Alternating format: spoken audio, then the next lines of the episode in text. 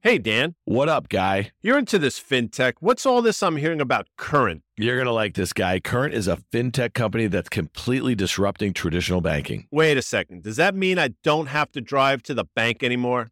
Yeah, exactly. I manage an important part of my family's finances from one easy-to-use app. Well, I got to get this app, but where can I learn more? It's super easy. Just go to current.com/OK, O-K-A-Y, and download the app. That's current.com/OK. Current is a financial technology company, not a bank. Banking services provided by Choice Financial Group, member FDIC, and Cross River Bank, member FDIC. Welcome to OK Computer. I am Dan Nathan. I am joined by a very special guest, a podcast extraordinaire. His name would be Guy Adami. He is my co-host on The Tape. He is my co-host on Market Call, both risk reversal media properties. He's also the original member of CNBC's Fast Money. That if we make it until when, Guy, January, it'll be how long? If we make it until January, it's 17 years. Is podcast, it's like when you, is it now a verb? Yeah, you're, well, like podcasting. Yeah, like you're Googling so something. Noun and a verb. Yeah. Okay, no, look. Yeah. And who would have thought a guy who's never listened to a single podcast in his life has probably co-hosted hundreds of podcasts. How about that?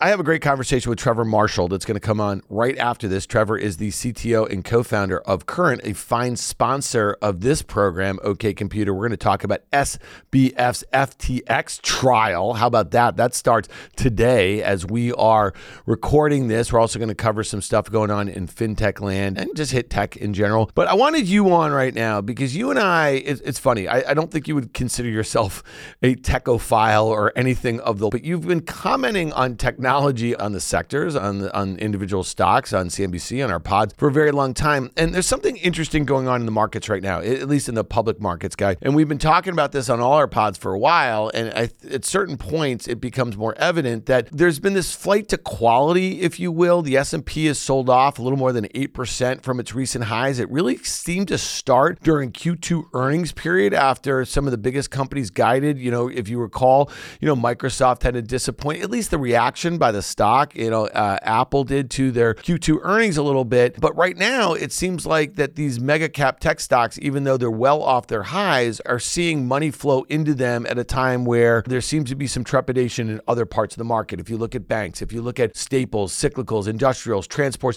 there's a whole bunch of areas that are acting pretty weak, but money seems to be flowing into the tech stocks. Talk to me a little bit about, from your perch, what you think that dynamic is all about, also at a time where interest rates, the 10-year U.S. Treasury yield is raging. It's above 4.7%. It has not been here since November of 2007, Guy. Interest rates are the story without question. And on The Tape and Market Call, we've discussed what we thought was going to happen to interest rates and some of the other factors around U.S. rates. But to answer your question, I think part of the reason you're seeing this, again, flight to perceived quality in the form of the names you mentioned is the fact that their balance sheets are pristine and theoretically they shouldn't be as impacted by higher rates as some of these other companies. So I understand the knee-jerk reaction, and that would be fine, I think, if valuations for some of these companies weren't as stretched as they are. The problem, of course, is there's some valuation problems as well. So that flight to quality is what's happened with a lot of these names. It's created a bit of an expensive on a number of different valuation metrics for a lot of these names, which I think at some point is going to be problematic. I think as this plays out, a broader market sell-off, again, perceived flight to quality. I think the last rung of this, the last sort of shoot drop is going to be the fall in a lot of these big cap high growth names that we talk about all the time. Yeah, and it's a great point that you make with interest rates where they are right now. When some of these mega cap tech stocks had these huge cash balances, right, and interest rates were really low, there were a lot of investors, a lot of analysts, a lot of strategists who said this is like a drag. Like the fact that they have all this cash, they're not earning anything on it. The only thing they could do is really buy back their stock, which was good, I guess, if you're taking some shares off the market there. And so when you calculate price to earnings, but right now, a lot of these companies, when rates were really low, refinanced refinanced a lot of their debt, and now they're earning 5% on those cash balances. And I think that is part of the kind of flight to quality argument. Now, Guy, the point that you make about valuations on these mega cap tech stocks, there are some that trade at very high multiples relative to many of their peers, relative to their own historical valuations. But then there's some like Meta and Google, the Alphabet and stuff like that, that trade at basically a market multiple, right? So I guess we really want to focus on is Microsoft and Apple, which are combined $5.5 trillion in market cap that trade at high 20s sort of PEs. And you could say, all right, that's expensive there. So I get all that. Last night on CNBC's Fast Money on Monday, you and I had a conversation with Mary Ann Bartels, and she made the point that valuation is not a great market timing tool. Speak to that a little bit. And she also said that she thought that these mega cap tech stocks were about to go, we were about to go into this some super cycle or something. And I didn't really take to much of that. I don't, when strategists start talking about super cycles that are about to emerge, I'm usually fading that call. Your thoughts on that and valuation as a timing tool? I agree with her on, in terms of a timing tool, valuation is not a great one. And think about it, we've talked about it for years in a zero interest rate environment. And we have actually said it, and Jerome Powell said it as well. Valuations don't really matter at all. And I know that's somewhat glib, but it happens to be true. Valuations only start to matter as rates start to go higher. In terms of using them as a timing tool, they've got to just be one arrow in your quiver. So if it's the only thing you're looking at, you're not going to be successful. But if you look at valuation and overlay it with maybe some stochastics and some other technical indicators, then things start to make a lot more sense. You would have sold Apple on valuation on its way up 30 different times and would have been incorrect. But at a certain point, that pendulum's going to swing. And I think it swings in a couple of ways, in the form of a broader market sell-off, which we're seeing, and the form of rates going higher, which we're seeing. And then obviously the last part of the puzzle is, you know, people fleeing the stock market, which we're starting to see around the edges. There's an article in Yahoo Finance this morning that caught my eye for a couple different reasons. One, because our good friend, EY from SoFi, that would be Liz Young, who's the head market strategist over at SoFi, was quoted in the article, but the article is big tech takes a backseat after the AI hype cycle. And you and I were talking about this in mid-July when we had all of these major tech companies like Microsoft and Salesforce and Adobe and a handful of others announce some of their pricing of their AI tools, which a lot of Wall Street investors and analysts were really excited about. It was kind of justifying, hopefully, the moves that the stocks had in anticipation of some of the pricing so they could start modeling this out. The article talks about how we're on the other side of that. And again, we just highlighted the fact that many of these stocks are down 10% or so from those levels, and it was the peak in the NASDAQ here.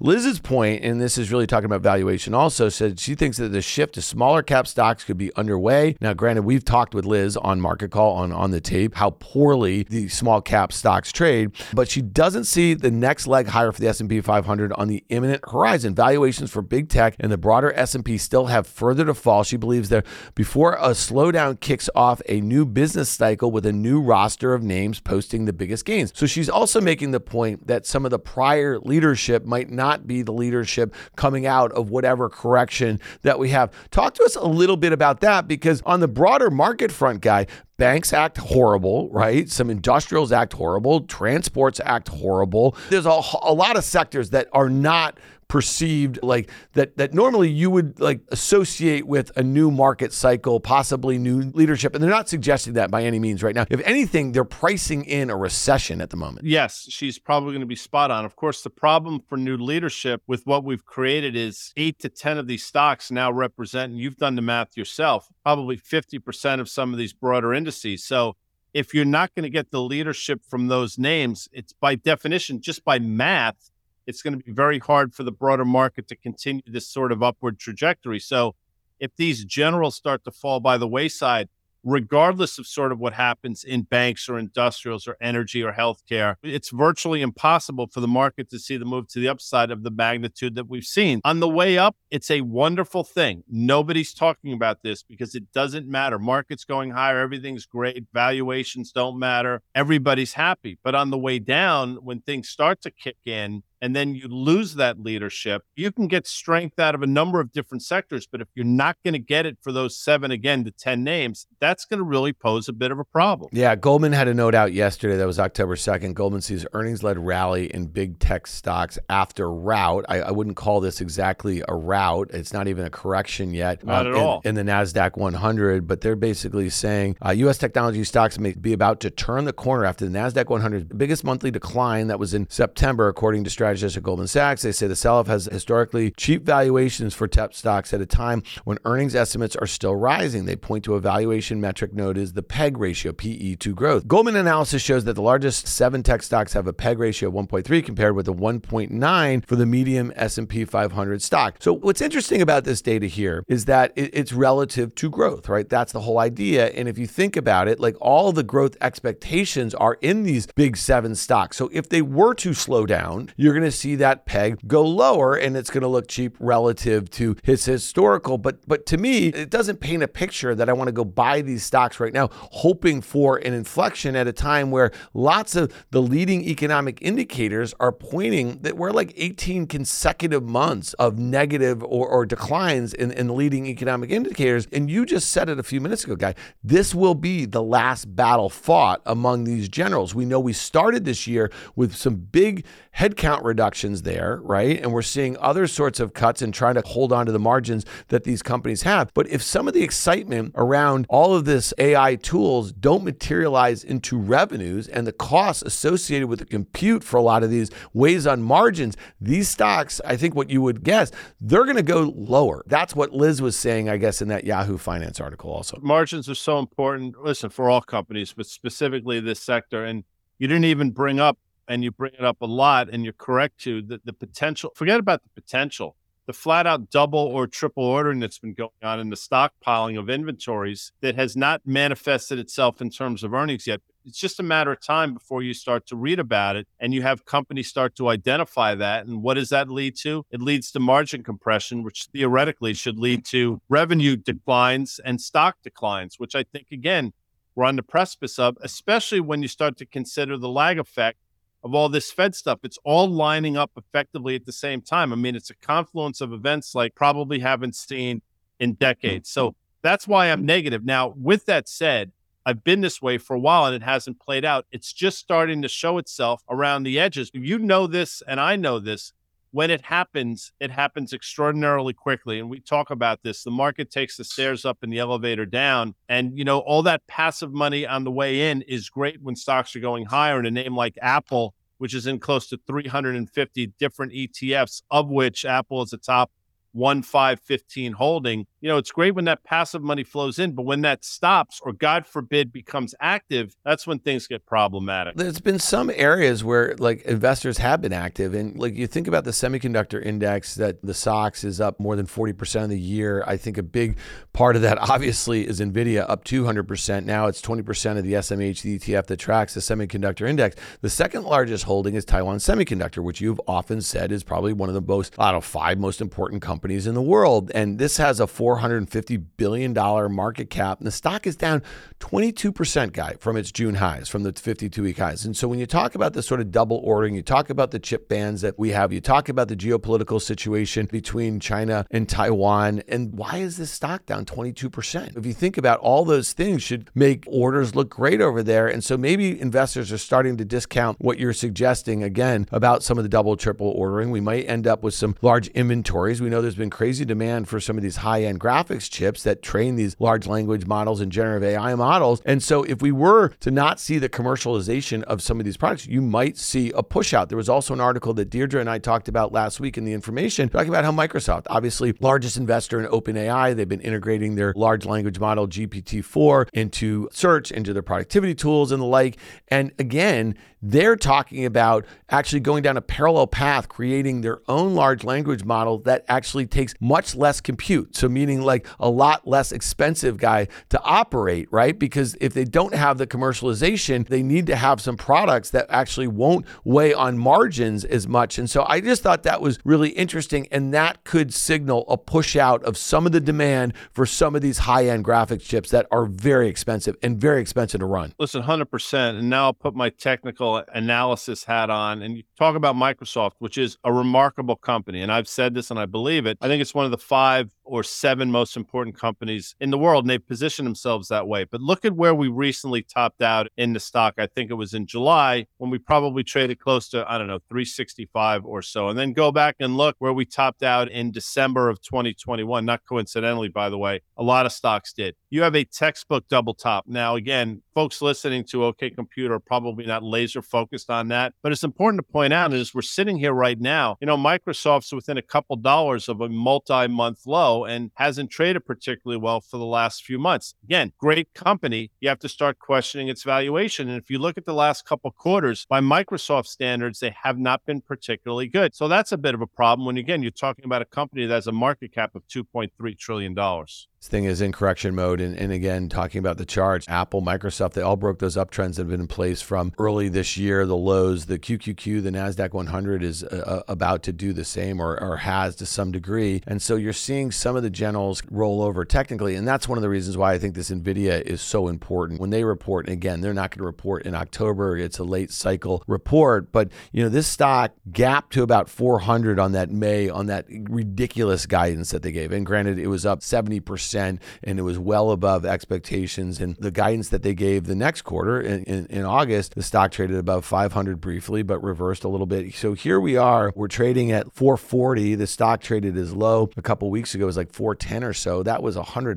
That was a 25% rout off of those intraday highs following that guidance. This is why this stock is so important. If you see this stock below 400, you're likely to see, this is in the next couple of months, a NASDAQ that's in far more than correction mode, maybe even getting close to down 20% from its recent highs. Well, listen, Guy, I just wanted to check in with you a little bit from a sentiment standpoint, because again, we spent a lot of time focused on these large 7, 10 names or whatever. They're really holding up not only just the NASDAQ, because they make up 50% of the NASDAQ 100, but they also make up 25% of the S&P 500. And so to me and you, I think we think they're going to be the last battle fought with this market. But when you look under the hood at other areas away from technology, things are not great in the stock market, reminding you and me both a lot of late 2021, where we're scratching our heads and everything we looked at under the hood, other than the largest names in the market, wasn't great. And that led to a bear market of at least a year. As we're sitting here, Bank of America is making a multi-year, making a 52-week low, effectively making a multi-year low. Bank of America, not an insignificant bank by any stretch. You're talking about a $200 billion company, and then throw on top of that a Citibank, for example, and two of the larger banks in the world are showing some problems around the edges. And then you throw in the regional banks, which all had huge runs in the spring. They're starting to give it back now. One has to wonder what this interest rate's going to do to a lot of those names. And we're not here just to be dour for the sake of being dour. We're just here to point out some of the obvious things that nobody seems to want to talk about. I appreciate you coming here and talking about an OK Computer. That's Guy Adami. You can catch him with me on Mondays and Fridays on The Tape, and Market Call Monday through Friday at 1 p.m. Eastern. Go to our Risk Reversal Media page. That's where that streams live. Obviously, go to your podcast store to check out On The Tape with Danny Moses, Guy, and myself, and Liz Young on Mondays. Stick around for my conversation with Trevor Marshall, CTO, co-founder of Current.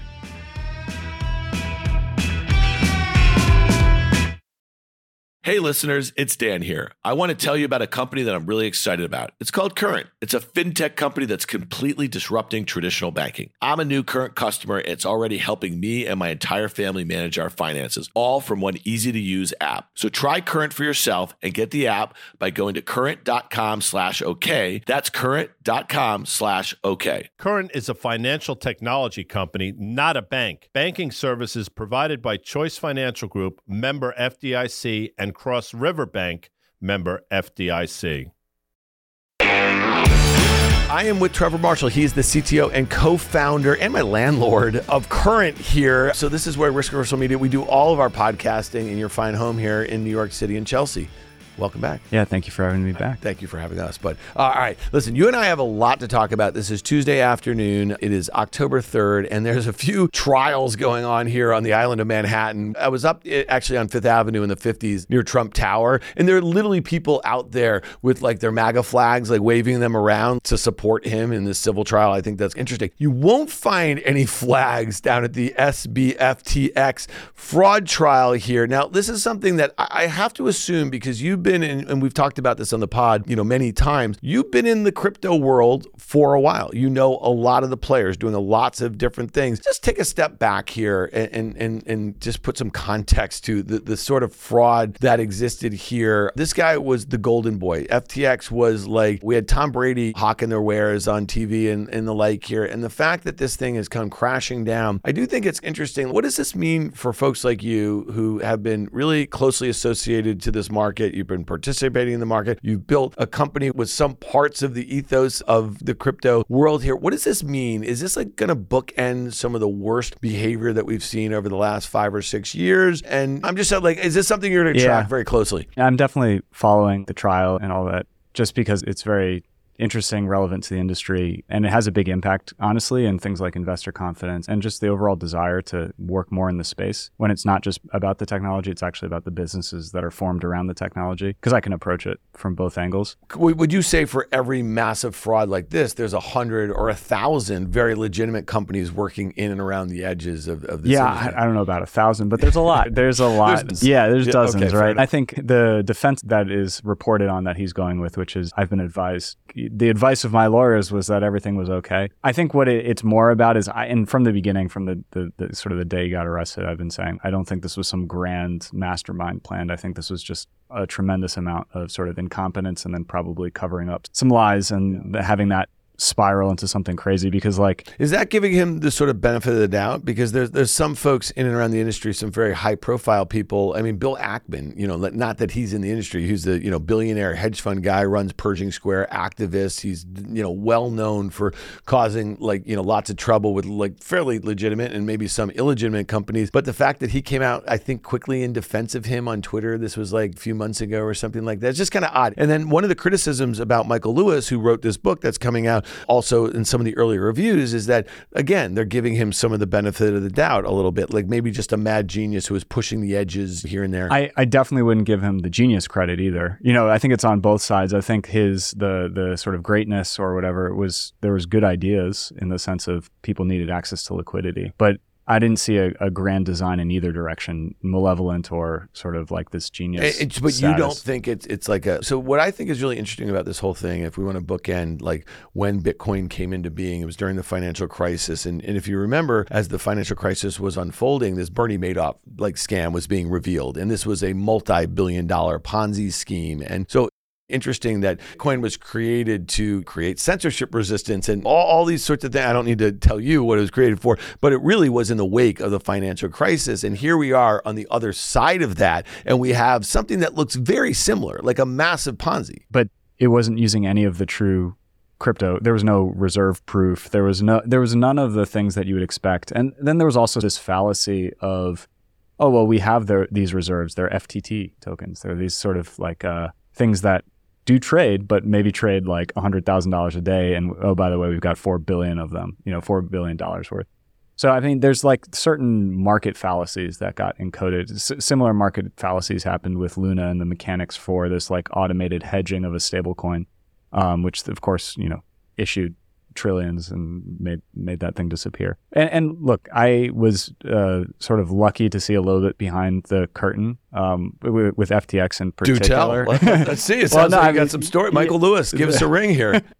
Yeah, I definitely, you know, like I got to experience what they were like working, and it was like a very chaotic startup, a very chaotic place with just not a lot of control over what they were trying to do. And that was because they were getting a ton of money, getting a ton of most likely pressure to go and grow, certainly a lot of pressure to actually open up shop within the US legitimately, which for them meant getting a bit license. And they were just not really able to do that. They didn't have the caliber of staff or focus to be able to do that. They're doing this all with few hundred people at most. Isn't it amazing though? Kate Rooney, a very fine reporter at CNBC who covers the fintech space and crypto, and she's got a digital documentary out about this whole thing. It's on CNBC.com. She was on Fast Money with us last night, and we're talking about some of this, and they had a clip from a guy that maybe some think is reputable, some not, but Anthony Scaramucci, who runs Salt or Skybridge, and he was an investor, and he was a very early backer, I think, or I don't know if he was an early backer, but he was a very prominent backer of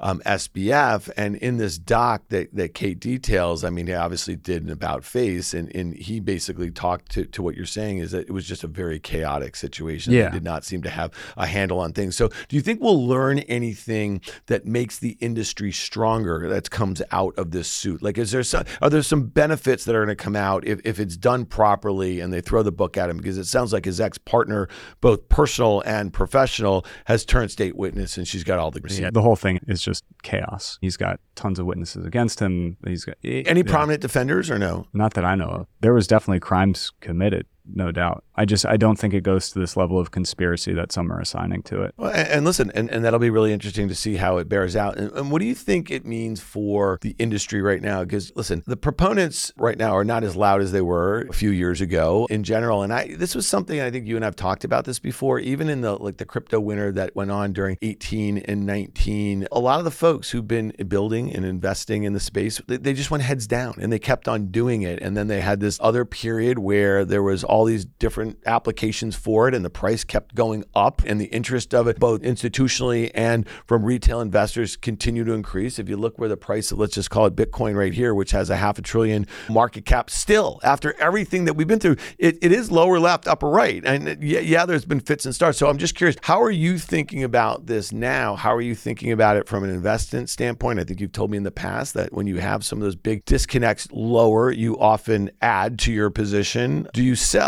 And I know this is a personal question, but I'm just curious, but then broaden it out. How are you thinking about it holistically? Because you've been involved since almost the beginning, at least a decade. Does this sort of stuff kind of shake any of your conviction on it? It definitely enforces some of the convictions that I've had for a long time regarding actually on-chain DeFi. Think about how do situations like FTX happen? It's through lack of transparency. And if you're creating a financial ecosystem around transparency, it doesn't have to mean that it destroys privacy, but there are ways of at least guaranteeing that certain things happened. So I think we talked a little bit last time about Lightning and just payment channels and just more efficient ways of doing things with Bitcoin, or more efficient ways of just, there's continued build out in a whole bunch of other sort of ecosystems that are still interesting, that push the financial application actually on chain and to be something more transparent, which I've been saying for many years is the interesting thing ever since Compound in 2020 got really popular, and a lot of those DeFi protocols got really popular. Same thing with NFTs, even though that the prices on most of them have completely gone away just because they were very much hype driven. Just so our crypto dickbutts aren't worth anything. Hey, I still get bids on that. Oh, do you? Say, yeah. Okay, fair enough. It's an active market.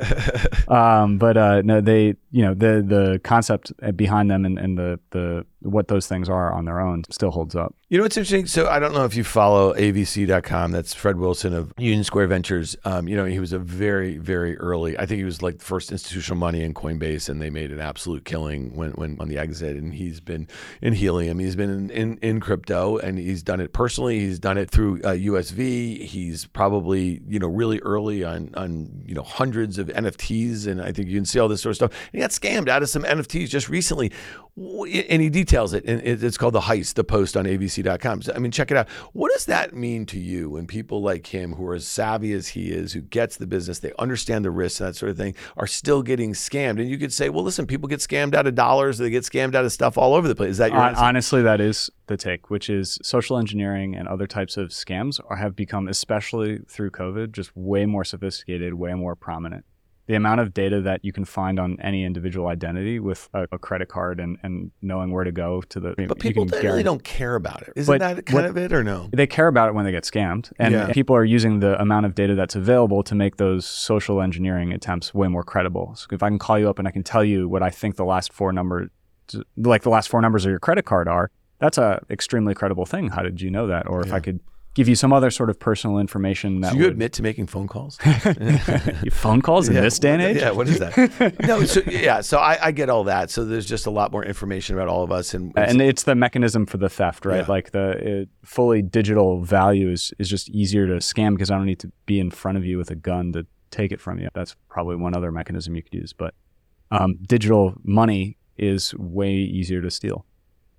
Well, all right. So money, for the most part, is all digital now. It just depends what form it takes. And I do think that, there was a headline, I think, a week or so ago that JPMorgan Chase in the UK, as of, I think, in a couple weeks, is going to ban payments, on their rails, right, using crypto. What does that mean to you? That seems like so 2019 a little bit. That's what it feels like to me. I don't think many people will follow them, especially in the UK. The UK has always been really good about it's your money, you do what you want, everything from betting to crypto. But it's about scams. I mean, like they're basically trying to protect their customer. Like at least that's what they're suggesting. Yeah, I mean, look, to go quickly back to the scams, like if you compromise an account and let's say pay someone else money out of your account, in the US, there's regulatory protection for that. Under Reg E, you can open a dispute against that and there's claims.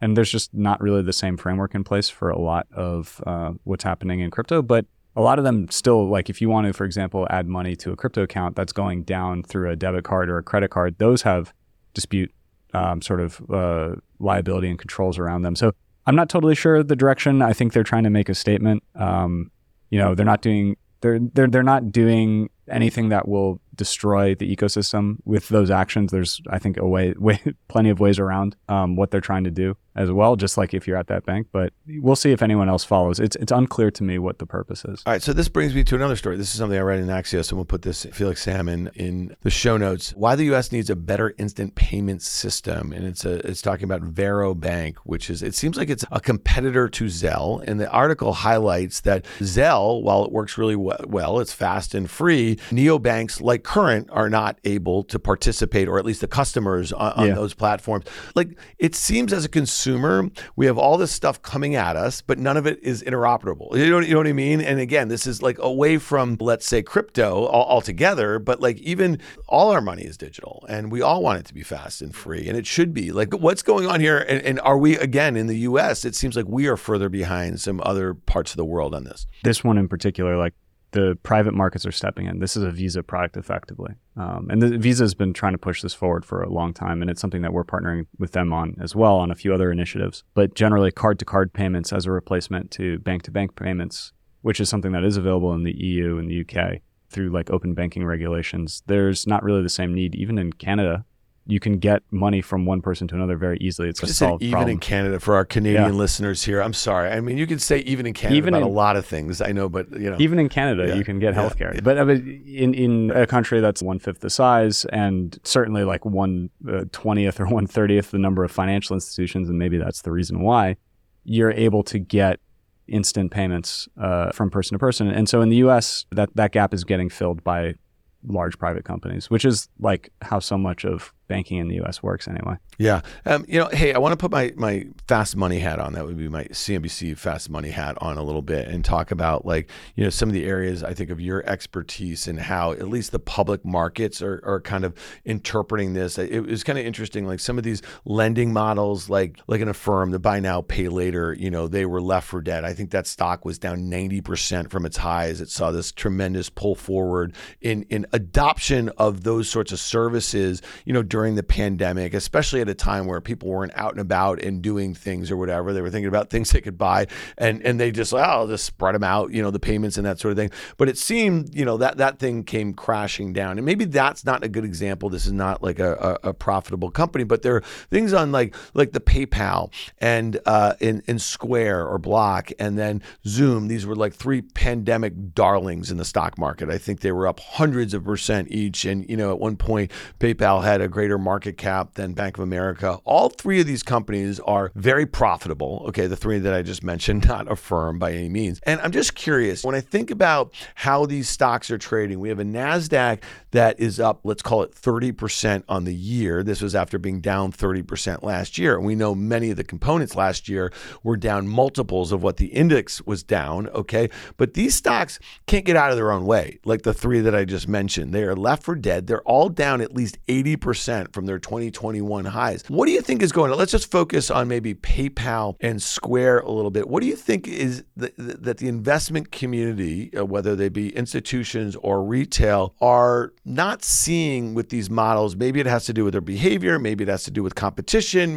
I'm just curious, like thoughts on this, because I know that you keep an eye on the public markets also. For those two in particular, there's been a good amount of leadership change. PayPal is like the big one with Dan stepping down, and even at Square, there's their CEOs turning over. If you look, post-pandemic to pre-pandemic, we're around the same levels stock-wise.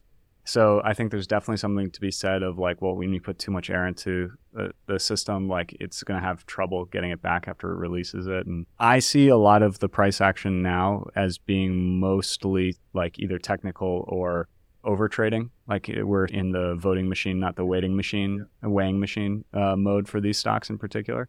But I think the bigger underlying question that investors are having is, what does growth really look like? I think we talked a little last time, but are they going to be able to expand the use case? Are they going to be able to expand monetization on a per user basis? It's not totally trivial to do that.